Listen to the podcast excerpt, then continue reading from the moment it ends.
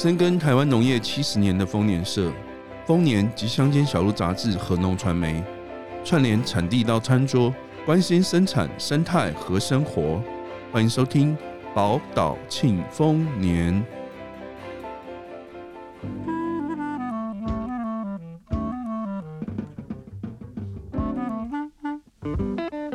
欢迎收听丰年报报，我是丰年报报小智，我是丰年报报俊恒。耶，这是过年后的呃第一次跟大家见面。对，那继上次我们在过年的期间分享了一种新兴作物洛梨，不知道大家听了没？有没有去买来试试看呢？那这次呢，我们要为大家介绍的是农业里面一个呃很特殊的一个工作。就是要攀上很高的树木，但是这些人攀上树木到底是要做什么呢？对，没错，我们这一次要介绍的呢，就是农林渔牧里面林业的攀树这个工作项目。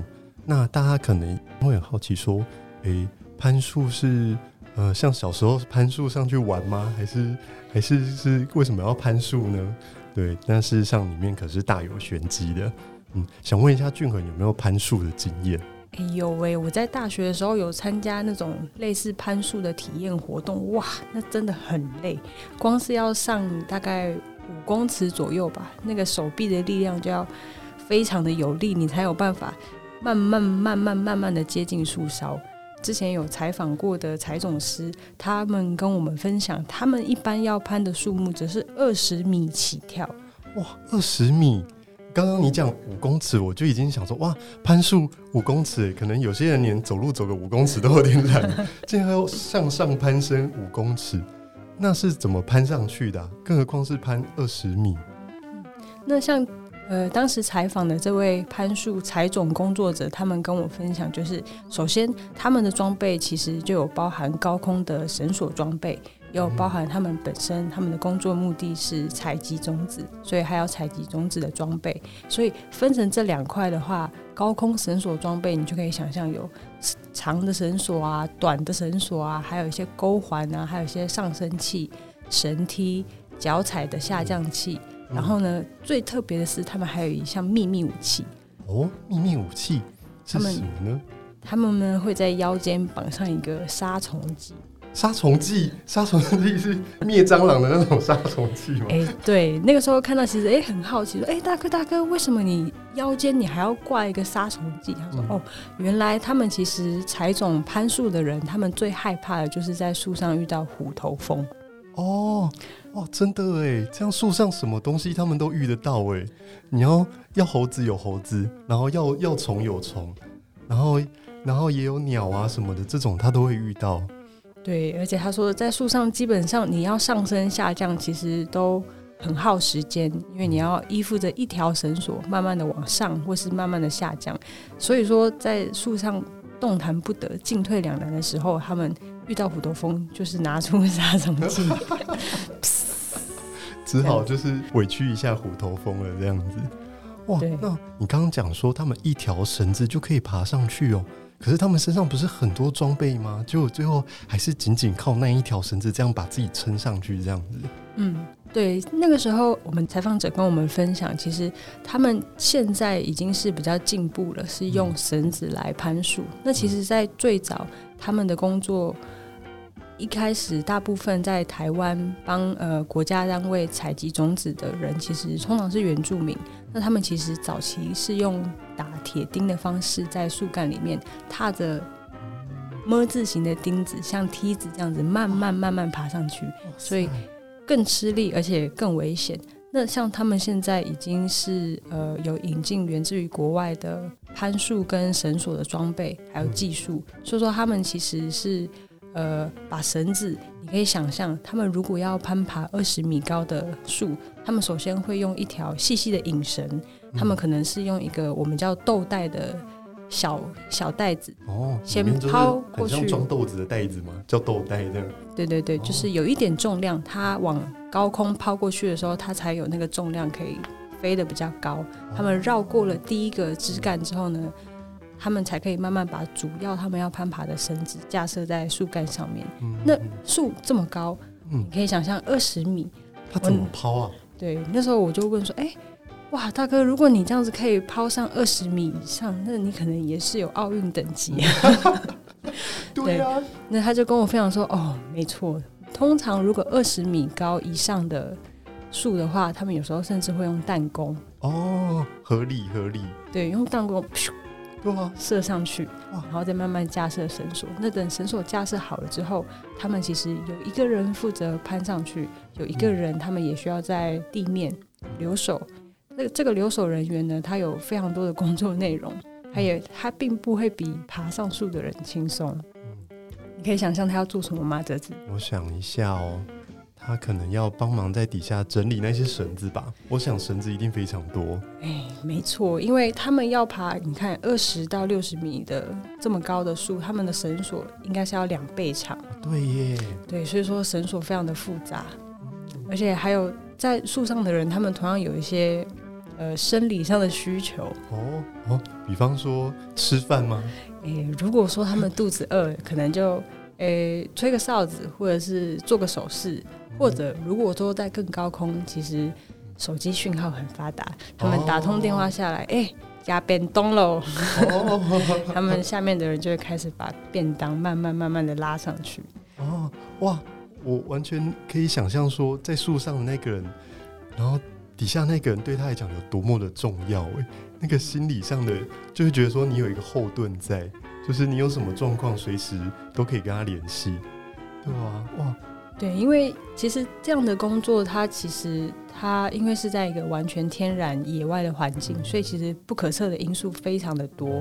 他们可能天后突然之间改变，嗯，或者是说他的绳索，他要从不同的树干跨到另外一个树干的时候，他要抛绳，他要重新架设绳子，万一绳子卡住怎么办？那他们就需要很多资源，有的时候甚至真的没有办法。像那个时候的受访者，甚至跟我们分享，他也曾经在树上过夜过。哦，过夜吗？哎，对，早上忙到我一整晚这样子。哎，就是卡在树上，绳子的问题没有办法解决，是卡住了。对，就只好等隔天有人来，他们一起从另外一个人上树，然后呢，跟他一起协助解决这个绳子打结的问题。哇，所以等于他要在树上住了一整天，然后底下那个人也要在底下守一整天呢。哎、欸，对，对，好好耗时，然后好辛苦哦。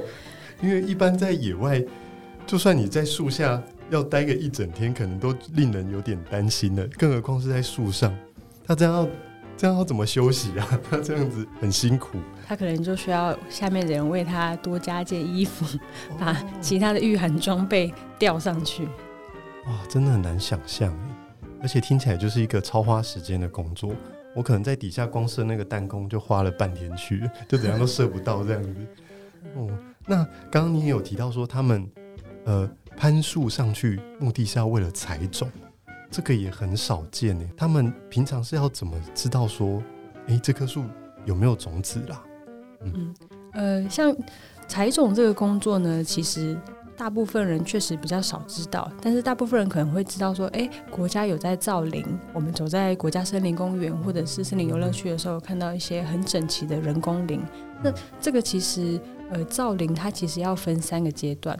第一个其实就是采种，再来是育苗，然后最后才是最后一个阶段，大家比较常看到已经成为森林的造林抚育的部分。哦那采种为什么会重要？先讲是因为。如果说你有一个好的种子，代表说这个种子它带有好的基因性状，那它长成的树木，它的存活率比较高，它也比较不容易产发生一些病虫害。嗯、所以说这些采种工作者，他们去呃帮国家采集这些种子的目的是在这里，嗯、等于说让国家的造林工作可以有一个、嗯、类似赢在起跑点的概念。那他们样子，他们这样子，呃，依据国家他们造林需求去采集的种子，他们就要看说，哎，不同的树木，它们结果实的季节是什么时候？嗯，比如说，呃，可能壳斗科的，它可能大部分是在秋天，那其他。像有一些是可能台湾萧楠，或者是乌心石，或者是台湾山，它可能就会是秋天到春天，大概十一月到三月的这段时间是采种师可能最忙碌，也是他们最快乐的时候，有很多 丰富的种子可以在树上让他们采集。对，那特别要提的一件呃，大部分人比较不熟悉的是，其实植物它有一个周期性的生长规律，我们叫做丰年跟欠年。哦，丰年，其实丰年，对，就是就是丰年的丰年。那其实呃，简单来说，就是丰年的时候呢，他们在它树木这这棵树木它一般结果实的季节，它可能十颗种子，你打开来，它可能假设是丰年，它可能哎有六个它有种仁，它真的有种子。那可能在欠年欠收的欠欠年的时候，它可能十颗打开，哎，它可能只有两三颗。哦，落差这么大。对，所以说一棵树它其实丰年欠年的周期不一样，所以说这就非常。依靠这个采种师的经验，对他要去判断说，哎，这一片森林它的这些树木分别采丰年、欠年的周期是在什么时候？它在今年的这个时候，或者是他还要再等三年的这个时候去，他才有可能采集到最多的种子量。哦，首先光是他要认得每一种树种，然后以及说辨别出来说什么样的状态的种子是可以采，这就已经很不容易了。他这样子。花了多少时间在累积这些这些学习的内容啊？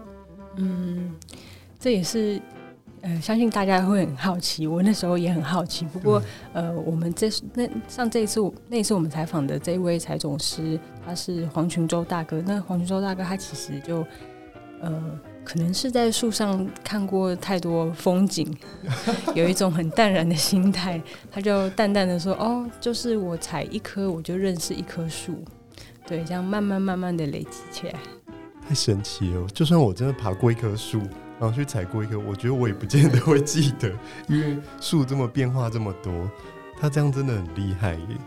更何况他找得到那个种子，我觉得光找到那一种树种就很难了。即便是那个国家的人工林造林的样式，但有些种子一定是。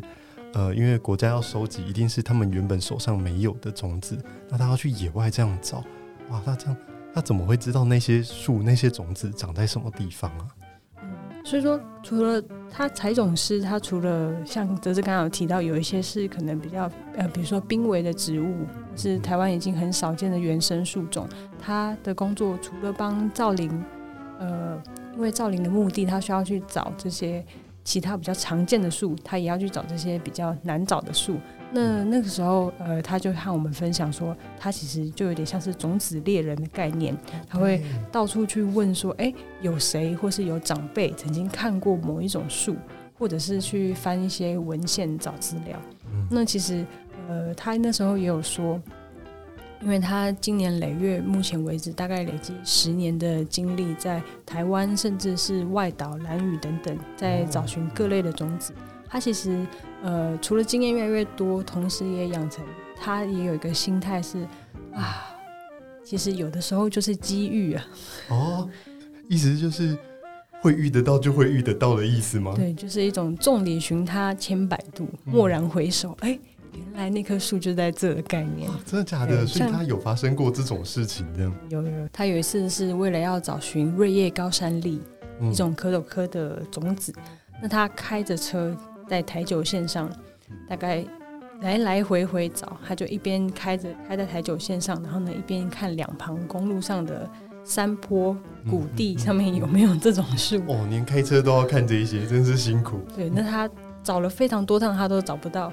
直到某一天，他想说：“哎，这个案子今年可能都没有办法。”他就在路边停车，然后下车上厕所。嗯，他一边上厕所，哎、欸，一边抬头就说：“啊，前面十公尺那一棵不就是瑞叶高山栎吗？”啊，怎么可能？他怎么可能就这样子遇到？他开车开那么久，哎，然后最后是上厕所遇到，太扯了吧？对，有时候，所以他就说：“哎，有时候他也养成就是哎。”其实该遇到的就会遇到，就不再那么强求。怎么办？感觉这工作不好做哎，因为就是你还要一些运气在。那会不会他这样子？他这样子如果没没取得怎么办？就是等于就是这个任务没有完成这样子。嗯，我们也有这样，我也有这样子问他。不过他就说，因为像他们这样子。呃，像他这样的采种工作，采种的业者，他们其实大部分是呃公家单位的案子。那其实这些案子，它的规划的期程大部分都是至少是三年，因为他确实知道说，哎，今年可能因为天候，可能因为风欠的因素，可能因为运气，他不容易找到，所以他给他比较长的时间 range，让他去收集这些种子，对，这样达标的几率会比较高。但他确实也有分享说，有的时候是真的没有办法，那可能呃对方也可以理解说，对，就是很难找。嗯，确实，而且他们怎么那么有把握说台湾现在还有，就也不一定，对不对？有时候真的就是去找。对，所以真的是一种种子猎人的概念。真的好酷哦！哇，想不到现在还有。还有种子猎人这种这种职业的感觉，那他们因为像你刚刚有提到说，他们出去出任务的时候就是最开心的时候，我真的很难想象哎，那个这么高这么这么危险，难道他们都不会他都不会害怕吗？嗯，像其实这位大哥他其实呃，他一开始并不是做这份工作，哦，那他有分享说，他一开始其实是在铁工厂。进行热处理之前，因为有认识的人在从事这个工作，他被算是一个学徒，他去当学徒，然后慢慢跟着人家学，然后才慢慢踏入这一行，就是边做边学习，认识植物的知识，还有采集种子的知识。嗯嗯嗯。像他其实就觉得说，哎，他自己其实个性上本身就是很喜欢挑战的，同时他其实在大自然里面，他觉得非常的自在。所以说，你想想象看看，他其实工作内容本身，他可能早上一大早，他架设好绳索，他上树，到可能下午三四点，可能中间有六到八小时的时间，他全部都在树上。哦，真的。对，他其实是说孤独是孤独，说自由也是非常的自由。嗯。对，他觉得在树上，哇，他根本就没有时间去想一些有的没的，就吹吹风、晒晒太阳，然后呢，看到很多。饱满的种子，他就觉得很开心。哦，哇，这样真的被被你这样一形容，突然间又觉得很美好。因为他当下一定是要很专注在做那件事情，然后所以反而进入到一个很呃自我的一个状态，然后去从事这些事情，然后很安静，然后静静的把自己该做的事情完成，然后而且只有大自然与他，然后跟他树下的伙伴。这样的一个感觉，然后，突然觉得说好像又好像还蛮吸引人的这样子。对，就是在天地之间，哎，只有我自己。然后呢，我可以看着下面浩瀚的地景，然后他就觉得说，哇，人是如此的渺小，大自然是如此的浩大，如此的丰盛。他就会觉得，嗯，对他来说，心心境上也是一种，呃，算是一种抚慰，很舒服、很温暖的一种感觉。嗯嗯。感觉这个工作事实上也帮助他在心灵上面获得一些解放。嗯，对啊，其实除了这样子，呃，在野外的攀树采种工作之外，也有另外一群人，他是在呃，可能大家比较容易看到、接触到的攀树工作。嗯，不知道可不可以分享一下这一块？哦，其实讲到攀树啊，就让我想到说，之前呃，我们曾经有采访过呃两位攀树师。那既然讲到攀树师，事实上就代表说他是一个有认证的一个执照的一个工作。攀树师这个认证呢，是由一个国际的一个团体 ISA 国际树艺组织所办的一个认证。嗯，那这个认证呢，台湾呢近年呢也有引进进来。那所以现在在台湾也可以考考这个认证哦，你就可以考证可获得攀树师这个执照，这样子。那他考试的内容会是哪一些啊？嗯，讲到攀树师啊，可能一开始不太知道说，诶，为什么会需要攀树师这个工作？那事实上，在很多呃修树的这个工作上面呢，会很需要攀树师。那一般可能大家在呃马路上面看到行道树，诶，你们可能从来不会看到有人爬上树在那边修树。那为什么呢？是因为行道树没有那么高。我们有吊车，我们可以上，就是一般大家可能会看到是用吊车在那边修树，对，用路人应该都有看过。那但是如果今天是一棵老树呢，那种哇枝叶茂密，然后里面很那个缝隙很多，然后很大一棵，就像公园里面的大树一样，这种时候就会需要攀树师来做处理。嗯，那甚至是说像是在森林里面，因为像是很多的森林游乐区，我们有很多的。呃，国家公园也好，这些那里面其实都有神木，对，哦，那神木这种就绝对不是吊车可以处理的事情。对，就像俊恒刚刚讲的，你就是要绳索这样子爬上去。那爬上去呢，除了一方面呢是做基本的健康检查，嗯，因为有时候光看在树底下看看不太出来，然后上去看。那另外呢，就是如果那棵树有有一些呃生病了，或是有一些状况不良好的地方，这时候攀树师就要进行处理。嗯，那所以呢，这个认证的考试呢，它主要的目的也是在着重在这个部分。嗯，那在考之前，其实并不是每个人现在诶、突然间说好我要考攀树师，我就可以去考攀树师的哦。它是有一个资资格的，对。那这个资格呢，有两个项目，一个是你必须要有十八个月的在树上。对的攀树经验，然后十八个月就是一年半的时间，这就有点像是呃在潜水，你水费要那个要几累积时数，对，要累积时数，你必须自己要呃找地方自主从事这些训练，然后累积这个一年半的经验，嗯，然后这是第一个资格。第二个资格呢，你必须还要有三个训练的证明。你猜猜看，你应该猜得到。嗯，一个应该就是绳索吧？哎、欸，哦，有一个跟绳索有关，空中拯救的训练。那另外两个呢，就是园艺相关，对树的了解。哎、欸，没有，啊、大部分也是跟安全有关。一个就是 CPR，心肺复苏术。呃，第三个是急救训练。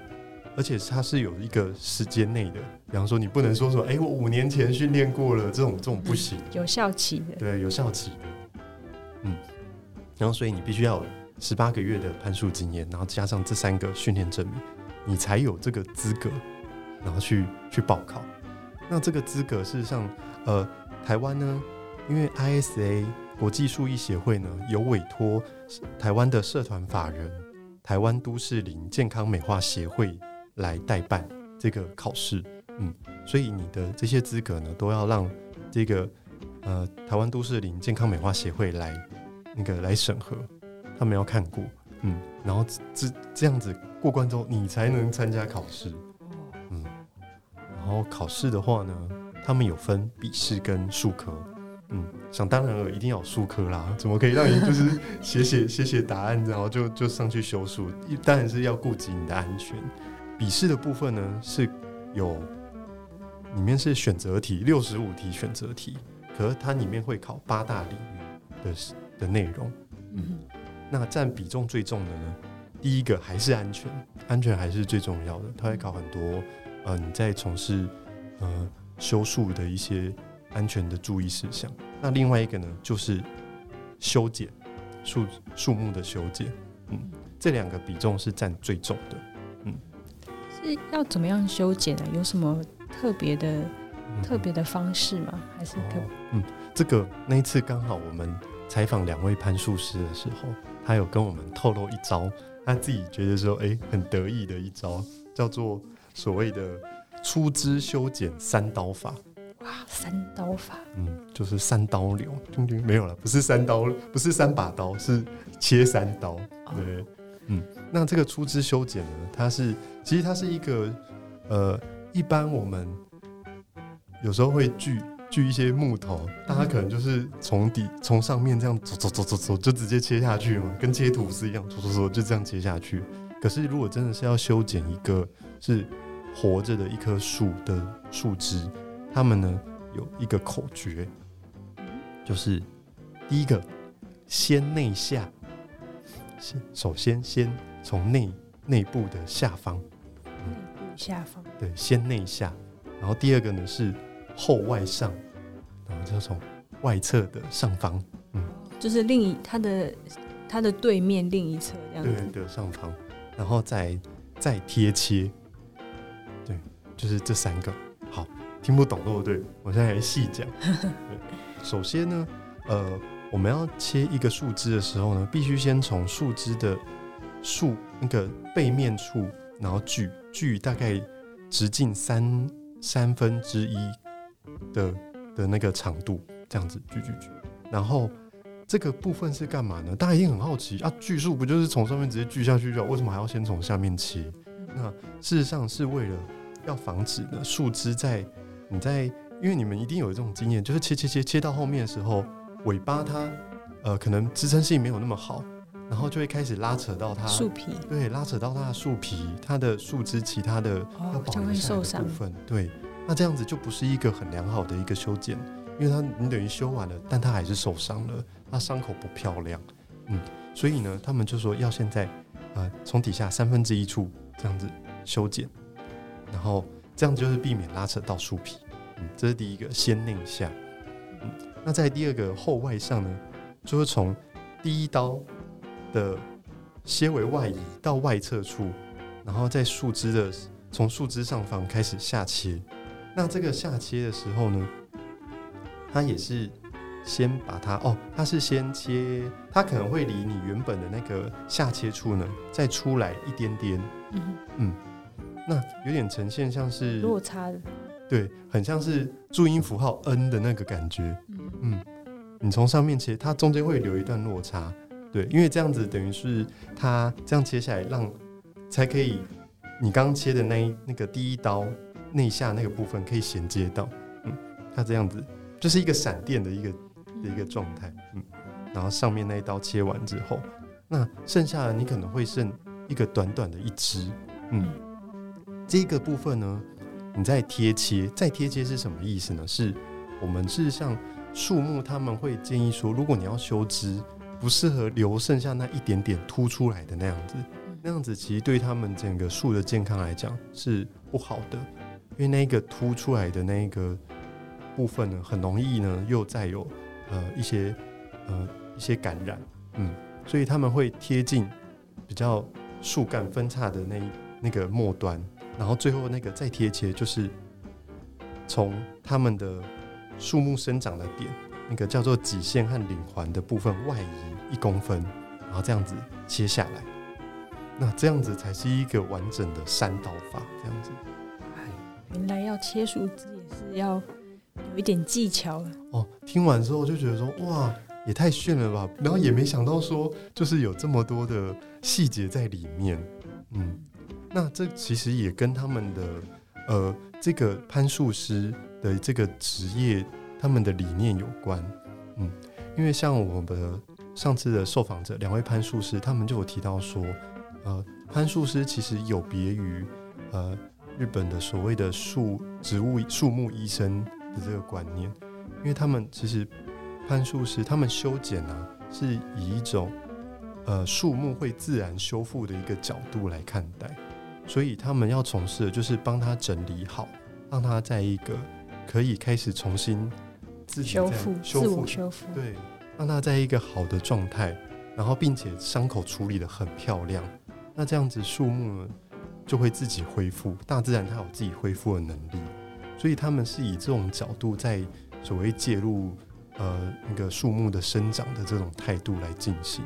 嗯，好奇，那他们这样子也是跟柴种的攀树工作一样，他们会需要两个人或者三个人一起搭配吗？哦，会会会，攀树师这种工作，他们都是一定要是一组的，因为底下一定要有人支援。对，那另外就是说，其实攀树师本身。要怎么去修剪呢？是有事先规划好的。那这个规划呢，其实是有另外一个职业在做这个规划。另外一个职业叫做树艺师。哇，就是另外一个专业工作者。没错，没错。那树艺师呢，这个也是有认证的哦。这个一样在 ISA 有做认证。那台湾现在呢，也是由刚刚提到的社团法人台湾都市林健康美化协会来来代办。那树艺师跟攀树师有什么不一样呢？树艺师呢，其实我们可以想象说，比方说今天，呃，有一棵树要要要修剪了，嗯，那这个规划、这个计划的部分，其实是有树艺师在在执行全盘的环境规划，然后安全评估，然后以及说。整个结构修剪的计划要怎么样去进行？这个其实是由树艺师来做决定的。嗯，那 OK，一切都呃计划好之后，那要由谁来执行呢？就要由专业的攀树师。没错，没错。那潘树师呢，就会跟树艺师做良好的沟通，然后了解这个修剪的计划之后呢，那攀树师就会执行这个部分。对，所以攀树师其实除了那个技术以外，他们的学科也要懂的，因为你要听得懂树医师在跟你讲什么。嗯，对。然后你要很了解说，呃，自然的整个环境情况下，怎么样从事会比较安全。所以其实就是环环相扣，各有各的专业。我觉得真的是很不容易。嗯，那在那一次访问的时候啊，我们当然就有问潘树师说：“哦，你这样子都不会怕哦，去爬神木诶，神木这么高，然后你就如果一不小心怎么样的话，就是就是直直落这样子。当然他们有很多安全的措施啊，对。可是他们就回答说：嗯，怕，其实每次爬都还是怕。嗯，会怕才会才会小心翼翼，是吗？对。”他们其实，他就觉得说，就是因为会怕，所以他们在每次从事的时候呢，都很都很注重自己的安全，然后而且是用一种很谨慎的态度在看待这件事情。嗯，所以他们就觉得说，其实会怕很正常，可是就是因为你会怕，你会去仔细对待，然后你也才因为这样子才做得久。对，所以就觉得说啊，就是。对，他们说的没错，就是因为，因为他们是如此慎重的看待这样的一个呃工作的对象，然后工作的内容，然后所以他们也才可以在这样的环境下，这样子慢慢的把树木照顾得很好，并且顾及自己的安全。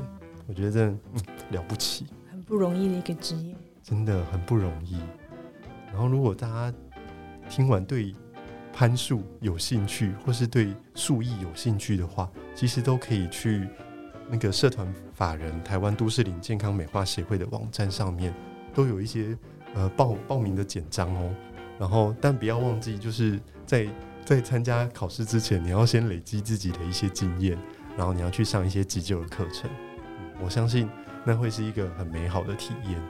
嗯，对啊，我自己其实都好想要去攀树。很推荐大家可以，如就算不一定要去从事这样的职业，可是也可以体验看看攀树，去感受一下截然不同的视野。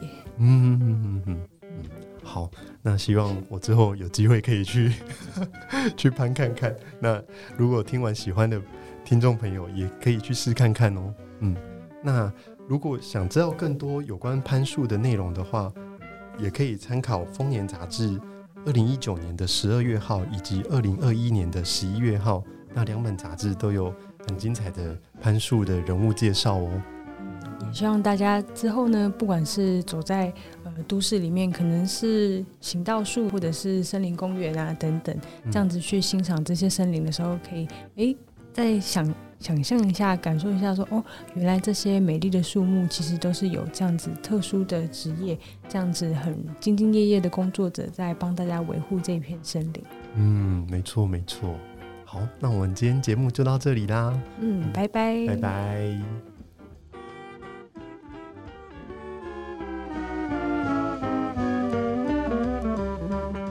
感谢您喜欢我们的节目，欢迎帮我们点赞和分享。或留言给我们宝贵的意见，以及随时关注农传媒网站，获得最及时专业的农业资讯。宝岛庆丰年，我们下集再会。